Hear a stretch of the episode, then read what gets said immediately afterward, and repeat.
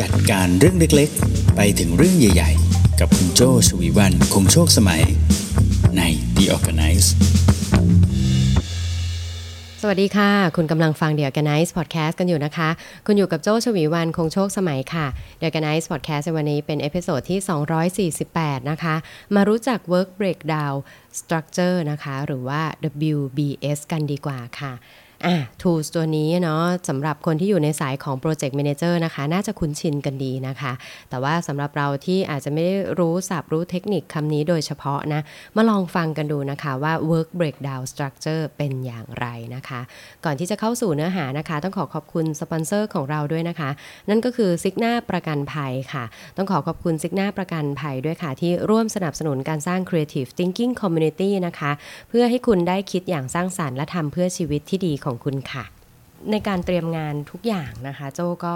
มักจะเริ่มจากการแบ่งงานหรือว่าการดูงานเนาะการบริหารโปรเจกต์เนี่ยเป็นหลักก่อนเลยนะคะ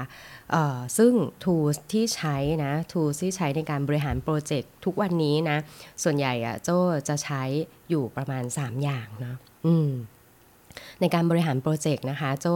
มักจะใช้ tools อยู่ 3 อย่างอย่างแรกเลยนะ ก็คืออ work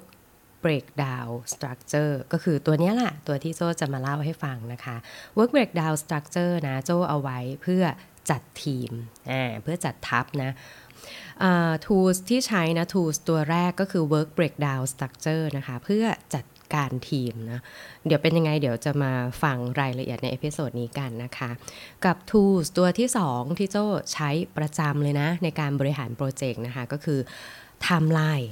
อืมไทม์ไลน์ก็คือจะเอาไว้บริหารเวลานะให้เห็นภาพรวมในมุมของเวลาเรื่องของความคืบหน้าอัปเดตภาพใหญ่ด้วยกันนะคะ อย่างที่3นะ ที่มักจะใช้ประจำเลยก็คือคันบันอ่าคันบันบอร์ดนะคะ เอาไว้ทำอะไรนะ เอาไว้จัดไป prioritize งานที่เป็นระดับย่อยที่เป็นเรื่องของ task อ่านะ tools ที่เจ้าใช้ประจำในการบริหารโปรเจกต์นะคะก็คือ work break uh, work breakdown structure นะคะอย่างที่2ก็คือ timeline นะอย่างที่3ก็คือ kanban นะทั้ง3ตัวเนี้ยมันอยู่ในขั้นตอนของการบริหาร project เนี่ยมันช่วยคุณได้ยังไงบ้างนะ อันนี้ยังไม่นับเรื่องของออการทำงานที่เป็นเซลล์นะ เอาเป็นว่าเซลล์ปิดงานมาได้แล้ว AE ปิดงานมาได้แล้ว เจ้านาย ปิดงานมาได้แล้วจับลูกค้า sign quotation มาปุ๊บเราในฐานะคนที่จะต้องทำงานให้เสร็จ บางทีเราอาจจะเป็น project manager นะคะ หรือบางทีเราก็อาจจะเป็นเฮดของงานอะไรบางอย่างเนี่ย ลองหยิบ tool 3ตัวนี้ไปใช้นะคะ tools ตัวแรกก็คือ work breakdown structure เพื่อดูว่าต้องใช้ทีมอะไรเนาะ tools อย่างที่ 2 ก็คือ timeline นะ เพื่อดูว่าไอความคืบหน้าของงานในแต่ละส่วนเนี่ยไปจนถึงไหนแล้วนะคะ แล้วก็ tools ตัวที่ 3 ก็คือคันบันนะ วันนี้เรามาเริ่มที่ตัวแรกเนี่ยตัว work breakdown structure เนี่ยหน้าตามันเป็นยังไงนะจริงๆ ถ้าลองไปเสิร์ชด้วยคำนี้นะคำว่า work breakdown structure เนี่ยคุณจะเจอว่าถูก พูดถึงในงานหลายรูปแบบนะคะ ไม่ว่างานจะเป็นงานก่อสร้างงานอะไรต่างๆเนาะเเขาก็จะเป็นลักษณะเป็น tree diagram นะคะ ก็จะมีงานใหญ่ที่สุดอยู่ข้างบน เสร็จแล้วก็จะแยกเป็นงานย่อยลงมาเป็นด้านล่างนะคะบางครั้งก็จะดูคล้ายๆ organization chart นะแล้วก็จะมีกล่องสี่เหลี่ยมข้างบนสุด เช่นสมมุติบอกว่า งานแต่งอ่าสมมติเป็นงานแต่งงานดีกว่า งานแต่งงานอยู่ข้างบนใช่ไหมคะงานแต่งงานอยู่ข้างบนแล้วก็แยกเป็นงานย่อยมีอะไรบ้าง มีสถานที่ใช่ไหมคะสถานที่การ์ดเค้กเชิญแขกอย่างเงี้ยอ่าเหมือนเหมือนเรานึกในใจว่าเอ๊ะสุดท้ายแล้วเนี่ยในวันงานแต่งเนี่ยมันจะต้องมีอะไรบ้างแล้วเราก็จะนึกย้อนกลับมาว่าเฮ้ยเออมีส่วนงานอะไรบ้างแบบเนี้ยนะคะ เราก็จะแยกออกมาเป็นก้อนก่อน พอแยกออกมาเป็นก้อนปุ๊บนะคะภายในก้อนนั้นน่ะก็จะมีลิสต์ออกมาอีกว่าเรื่องสถานที่จะต้องทำอะไรบ้างใช่ไหมเช่นในสถานที่ก็จะต้องเช็คว่าว่างไหมวันที่ 20วันที่ 18 พฤษภาคมเนี่ยสมมติบอกว่าเนี่ยวันที่ 18 พฤษภาคม อยากจะจัดงานแต่งจัดงานแต่งในวันเกิดลูก อยากจะจัดงานแต่งเนี่ย list เอาไว้งานแต่งนะ มีแขกประมาณกี่คนเพื่อที่จะไปเช็คว่าห้องไซส์ขนาดนี้ว่างไหมอะเราก็ list ออกมาแบบนี้นะคะ เจ้า work breakdown structure เนี่ย มันก็เลยเป็น concept ของการแบ่งงานออกเป็นส่วนๆนะอ่าแบ่งหมวดหมู่งานนะคะ บางครั้งก็จะใช้คำว่าแบ่งหมวดหมู่งานนะคะภายใต้งานใหญ่เนี่ยมันควรจะมีงานย่อยอะไรบ้าง ไล่มาเลยนะตั้งแต่ภาพใหญ่เรากำลังจะทำงานอะไร แล้วเพื่อที่จะให้งานนี้สำเร็จเสร็จสิ้นตามภาพใหญ่เนี้ย คุณคิดว่ามันจะต้องแยกออกมาเป็นส่วนอะไรบ้าง อืมนะคะคอนเซปต์หลักคือแบบนี้เลย ซึ่งโจจะบอกว่าในรูปแบบเนี่ย ถ้าไปเสิร์ชมาอาจจะเป็น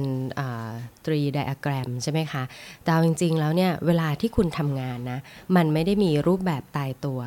บางครั้งนะคนที่ถนัด การใช้เหมือนเป็น mind mapping นะคะเขาจะก็จะกระจายออกไปเป็นสายโยง เป็นระโยงระยางเลยเพียงแต่ว่าcenter อยู่ตรงกลางอะ่ะก็คือชื่องานอ่าจะจัดงานแต่งนะ มีฝ่ายเชิญแขกเออเชิญแขกทำ presentation ใช่ไหม แล้วก็มีอาหารนู่นนั่นนี่อะไรก็ล้อมรอบตัวไป หรืออย่างงานเว็บไซต์ใช่ไหมคะ สมมติบอกว่ารับงานเว็บไซต์มานะคะ พัฒนาเว็บไซต์ ctc 2022 com นะคะ มีงานอะไรบ้าง งานดีไซน์ งาน programming นะ งานทำ marketing ทำเว็บเสร็จแล้วไม่ทำ marketing ก็เหมือนคนแต่งตัวสวย แล้วอยู่แต่ในบ้านเนาะไม่ได้เดินไปตลาดซะหน่อยให้คนรู้ว่าวันนี้ฉันสวยอะไรเงี้ยใช่ไหมอะก็ list ออกมา หรือปลูกผักใช่ไหมปลูกผักนะนี่กำลังจะจัดระเบียงบ้านอีกรอบหนึ่งจะจะจะมานานแล้วนะว่าจะปลูกกุหลาบว่าจะทำนู่นทำนี่ใช่ไหมอะงานหลักคือจัดระเบียงบ้านนะมีอะไรบ้างตัววัสดุปลูกนะคะตัวพื้นที่จัดพื้นที่นะแล้วก็จัดเรื่องแสงนะคะจัดเรื่องน้ำอย่างเงี้ยค่อยๆ แยกออกมาเป็นหมวดหมู่นะคะ พอแยกออกมาเนี่ยมันดียังไง มันดียังไงไอการที่จับงานแยกออกเป็นชิ้นๆนะคะ การจัดงานแล้วแยกออกเป็นชิ้นๆ หรือว่า work แล้วก็ break down มันลงมาเนี่ยนะมันดีอยู่ประมาณ 3 เรื่องนะคะ อย่างแรกเลยนะข้อดีเนี่ยก็คือมันจะทำให้เราเนี่ยเห็นภาพรวมของโปรเจกต์ทั้งหมด ว่าโปรเจกต์ทั้งหมดเนี่ยมันมีขอบเขตแตะไปถึงเรื่องไหนบ้างนะคะ ยกตัวอย่างอย่างเมื่อสักครู่นี้โจ้ยกตัวอย่างไป3 3อย่างใช่ไหมให้คุณเห็นภาพนะอ่าจะจัดงานแต่งเอาจัดงาน conference ดีกว่าจะได้ดูใกล้ตัวเห็นภาพหน่อยนะคะ จะจัดงาน conference นะคะที่คนมาเจอกันเนาะขอบเขตของงานมีอะไรบ้าง ส่วนใหญ่นะ เวลาขั้นตอนของการเเห็นดียังไงเนี่ย เห็นขั้นตอนอะไรบ้าง โจ้ก็จะชอบคิดย้อนกลับมานะ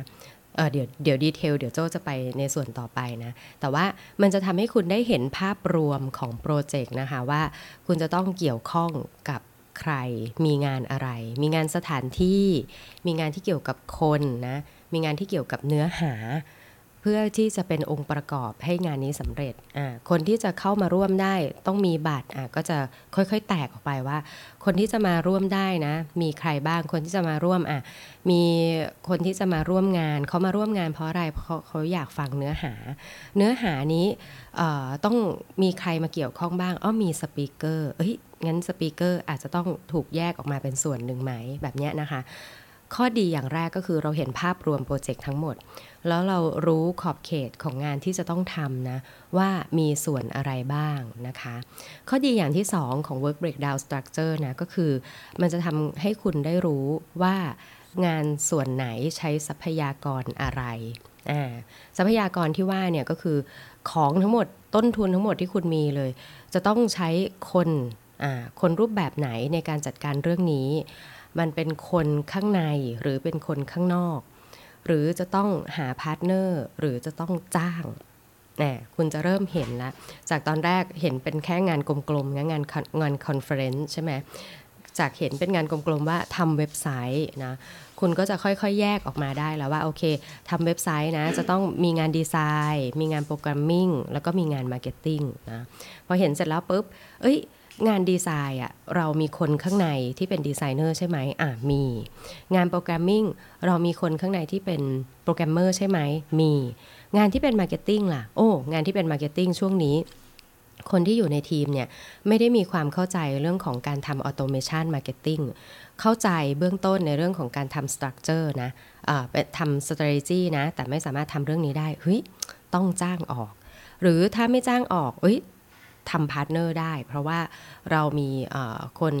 partner ที่รู้จักการทำเรื่องนี้ แล้วธุรกิจเราเสริมกับเขาธุรกิจเขาเสริมกับเรา มันอาจจะแตกออกเป็น opportunity ได้ เพราะฉะนั้นอันนี้ก็จะเป็นข้อดีข้อที่ 2 ก็คือ เราได้รู้ด้วยว่าทรัพยากรที่เรามีเนี่ยอะไรที่ใช้ได้อะไรที่ต้องขอความช่วยเหลือจากคนอื่นนะคะ ซึ่งตรงนี้นะมันก็จะทำให้คุณตัดสินใจได้ง่ายเลยว่า เฮ้ยเรื่องนี้ควรที่จะ build skill ของบุคลากรที่มีอยู่มันทันไหม ถ้ามันไม่ทันคุณก็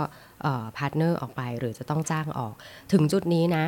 มันอาจจะทำให้คุณเนี่ยตัดสินใจอีกเรื่องหนึ่งได้ด้วย ก็คืองานนี้มันคุ้มจะทำต่อไหม คือถ้าสมมติประเมินดูแล้วนะ ว่าต้องจ้างออกเยอะ ใช้ทรัพยากรหรือบุคลากรข้างในเนี่ยน้อย มันกลายเป็นว่าต้นทุนเนี่ยบวมมาก คุณอาจจะประเมินได้เลยตั้งแต่ตอน work breakdown structure เลยนะว่างานนี้มันคุ้มจะทำไหมอ่าข้อดีอย่างที่ 3 นะคะ ของ work breakdown structure นะ ก็คือ คุณจะแบ่งงานได้ละเอียดมากเลยนะ ยิ่งแบ่งละเอียดได้มากเท่าไหร่นะ มันก็จะยิ่งทำให้คุณได้รู้เลยนะว่าตัวงานเนี้ยคุณจะต้อง เตรียมเจอรับมือกับปัญหายิบย่อยขนาดไหน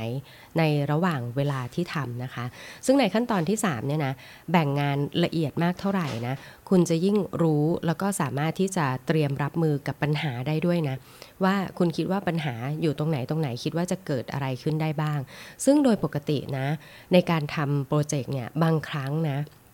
ถ้าคุณไม่ได้เริ่มจาก work breakdown structure ก่อนนะคนมักจะเริ่มจากไอ้ข้อ 3 เนี่ย ที่บอกว่า เอ้ยแบ่งงานละเอียดละเอียดอะ่ะมันจะเหมือนคล้ายๆตาบอดคลำช้างอะ่ะ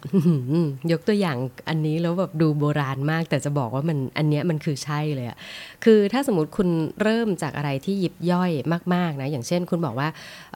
คุณเป็นดีไซเนอร์นะ แล้วเริ่มรับงานฟรีแลนซ์เป็นครั้งแรกใช่ไหมคะ แล้วคุณไม่ได้มองจากภาพใหญ่ก่อนว่าเฮ้ยสิ่งที่คุณทำเนี่ยคือคุณกำลังจะทำเว็บไซต์ให้สำเร็จนะ แต่คุณมองไปว่าอะโอเครับงานเว็บไซต์มาคุณจะต้องทำ banner ก่อนเลยทำ banner นะเสร็จแล้วทำปุ่มคลิกนะแล้วก็ทำกล่องใส่สินค้าเป็นตัว shopping cart นะเนี่ยคุณดูแต่ภาพเล็กๆๆๆก่อนเนาะเว็บไซต์ของคุณในความหมายของเว็บดีไซเนอร์อาจจะหมายถึงการดีไซน์ banner และถ้าสมมุติไม่ได้มองที่ภาพใหญ่นะ เว็บไซต์ของคุณอาจจะหมายถึง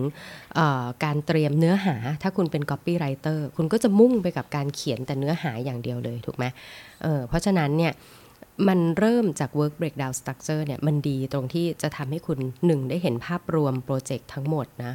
ว่ามันมีขอบเขตงานอะไรบ้างนะคะ อย่างที่สองคุณได้ประเมินกำลังด้วยนะว่า เฮ้ยกำลังที่มีอยู่ณปัจจุบันตอนนี้ไม่ว่าจะเป็นคนเป็นโปรแกรม หรือว่าเป็นความรู้ต่างๆเนี่ยตอนนี้อะไรบ้างนะที่เราใช้ own asset คือใช้สิ่งที่เรามีอยู่ ได้ อะไรที่จะต้องไปขอความช่วยเหลือคนอื่น อะไรที่จะต้องจ้างออก ในขั้นตอนนี้มันอาจจะทำให้คุณช่างใจได้ด้วยซ้ำนะว่าคุณควรจะทำงานนี้ไหมคุ้มหรือเปล่า แล้วก็อย่างสุดท้ายนะคะก็คือมันทำให้คุณเนี่ยได้เห็นงานในระดับที่ละเอียด และยิ่งละเอียดมากเท่าไหร่คุณก็จะประเมินได้ด้วยว่าปัญหาที่คุณกำลังจะเจอระหว่างที่ทำงานเนี่ยเป็นยังไงมีอะไรบ้างนะคะ ทีนี้ถ้าอยากจะทำล่ะถ้าอยากจะทำนะ work breakdown structure นะคะ นี่ต้องบอกก่อนเลยว่าโจ้คงไม่ได้แนะนำ tools นะ เพราะว่าโดยส่วนตัวโจ้เนี่ยตอนแรก ๆของการทำงานเนี่ยโจ้ใช้เป็นไดอะแกรมก็คือวาดมือเลย พอเวลาได้รับมอบหมายงานบอกว่าอ่าโจ้ไปทำพอดแคสต์หรือ organize อย่างอย่างวันแรกที่โดน assign มาโจ้ไปทำพอดแคสต์ความรู้เกี่ยวกับการจัดการอ๋อได้ ในหัวโจ้ก็จะมีสิ่งนี้อยู่ในหัวออกมาเลย แล้วก็เขียนออกมาเป็นแมปใช่ไหมแต่ช่วงหลังนะพอได้รับมอบหมายว่าอ้าวโจ้ไปทำงานนั้นงานนี้นะคะ สิ่งแรกที่มักจะทำกับกลายเป็นโจ้เปิดตัว Excel sheet อย่างเงี้ย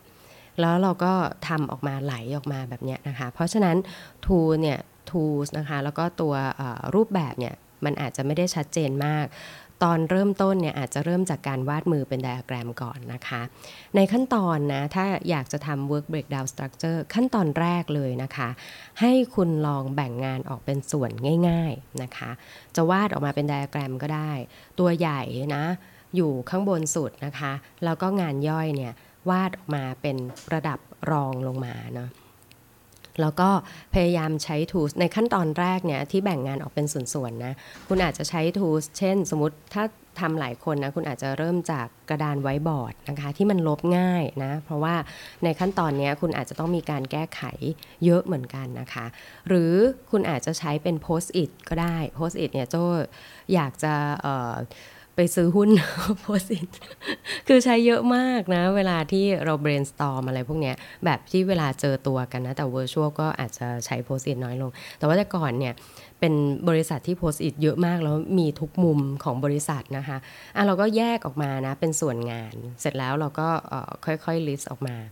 ในขั้นตอนนี้นะมันอาจจะทำให้คุณค้นพบนะ ว่าไอ้งานที่แยกย่อยออกมาเนี่ย บางครั้งนะ ในงานย่อยอะ่ะมันมีลำดับ ความสำคัญ แล้วก็มันต้องออมีรายละเอียดในการทำงานเยอะมาก จนคุณสามารถทำให้งานย่อยเนี่ยขึ้นไปมีระดับที่เดียวกันกับในงานเลเวลที่สูงขึ้นไป ยกตัวอย่างพูดตรงนี้อาจจะทำให้สับสนนะยกตัวอย่างเช่นนะคะ บอกว่าอ่าโอเคเออการจะจัดงาน conference นะ มีงานอยู่ 3 ส่วน ตอนแรกคุณอาจจะคิดง่าย ๆ ว่า มันมีงานอยู่ 3 ส่วน ส่วนแรกก็คือสถานที่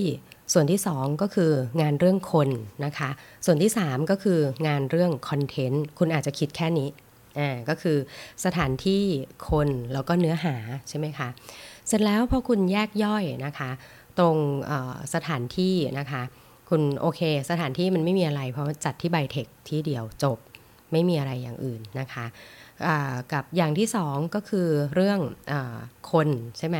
สถานที่คนพอบอกว่าคน เฮ้ยมันแยกมันแยกย่อยเยอะ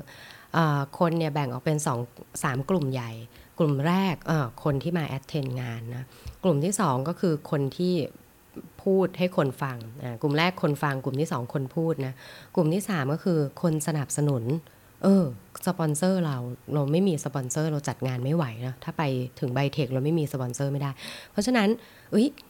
สปอนเซอร์ audience แล้วก็ speaker ต้องแยกออกมา แล้วขยับขึ้นไปเป็นงานหลักแล้วจากเดิมตอนแรกเราคิดว่างานหลักมี 3 อย่าง มีแค่สถานที่แล้วก็มีคนใช่ไหมตอนนี้คนน่ะคน 3 ประเภทเนี่ยมีความสำคัญในระดับที่จะต้องยกขึ้นไปเป็นงานหลักด้วยเหมือนกันอ่าโอเค เพราะฉะนั้น ถึงได้บอกว่าต้องใช้ Post-it หรือต้องใช้กระดานไว้บอร์ดนะ เพราะว่าถึงเวลามันอาจจะโยกขึ้นไปแบบนี้นะคะ ขั้นตอนที่1นนะแบ่งงานออกเป็นส่วนนะคะ โดยการแบ่งงานออกเป็นส่วนย่อยเนี่ยนะคะ คุณอย่าเพิ่งปักใจไปว่างานมันจะต้องแบ่งออกเป็นแบบนี้ ค่อยๆ ดูเป็นส่วนใหญ่อย่างเงี้ยเนาะ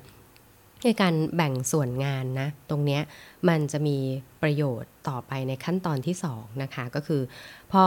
ขั้นตอนแรกแบ่งงานเป็นส่วนย่อยเสร็จแล้วปุ๊บ ขั้นตอนที่2นะมาลงรายละเอียดต่อว่างานแต่ละส่วนจะต้องทำอะไรบ้าง อืมนะ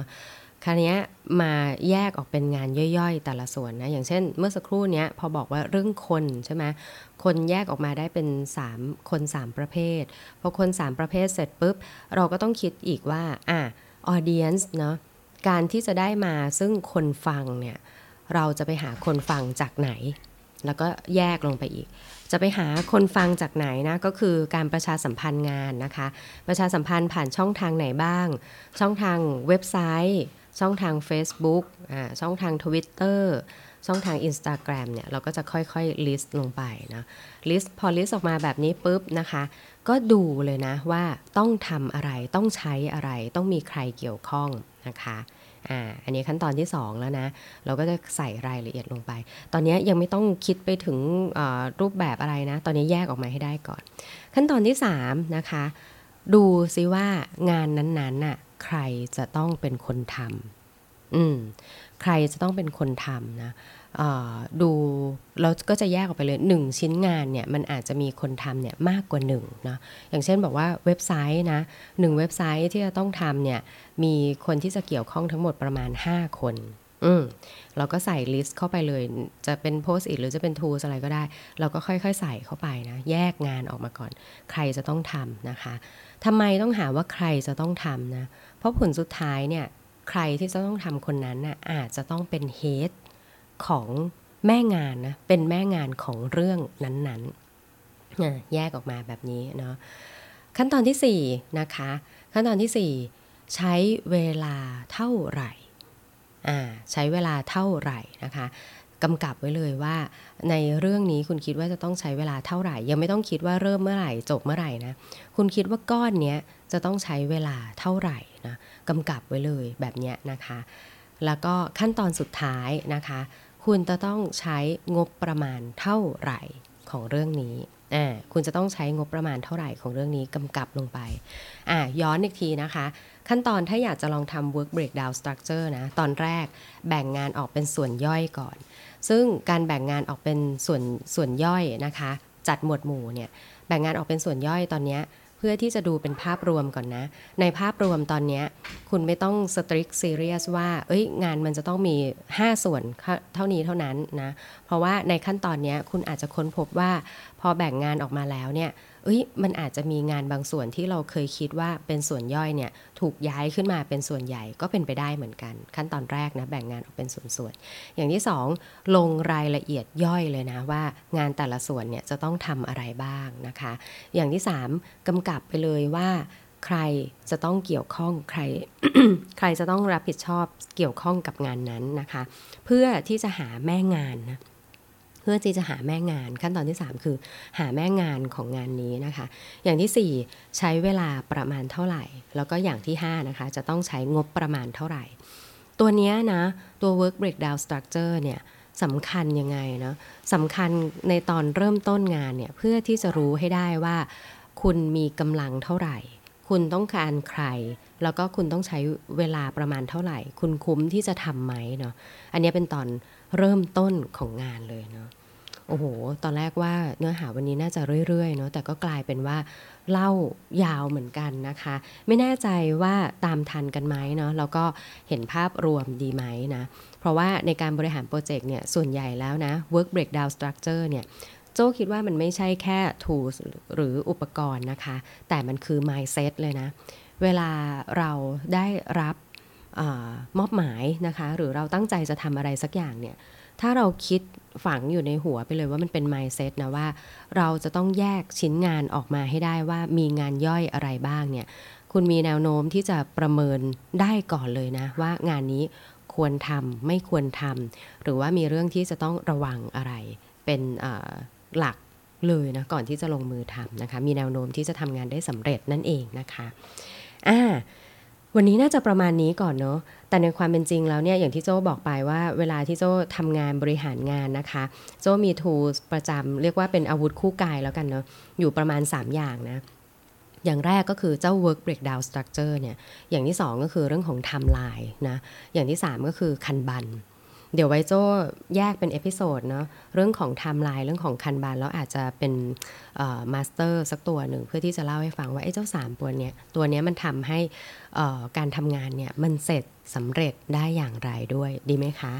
ถ้าชอบใจเนื้อหา The ORGANICE วันนี้นะคะ อย่าลืมกดติดตามกด Subscribe นะคะ ในทุกช่องทางที่คุณใช้ฟัง The Organize กันอยู่ตอนนี้นะคะ ถ้าฟังจาก YouTube นะคะ อย่าลืมกดกระดิ่งนะคะ เพื่อที่จะได้ไม่พลาดทุกเนื้อหาจากช่อง Creative Talk ด้วยเช่นกันค่ะ วันนี้ประมาณนี้นะคะ ขอบคุณสำหรับการติดตามค่ะ สวัสดีค่ะ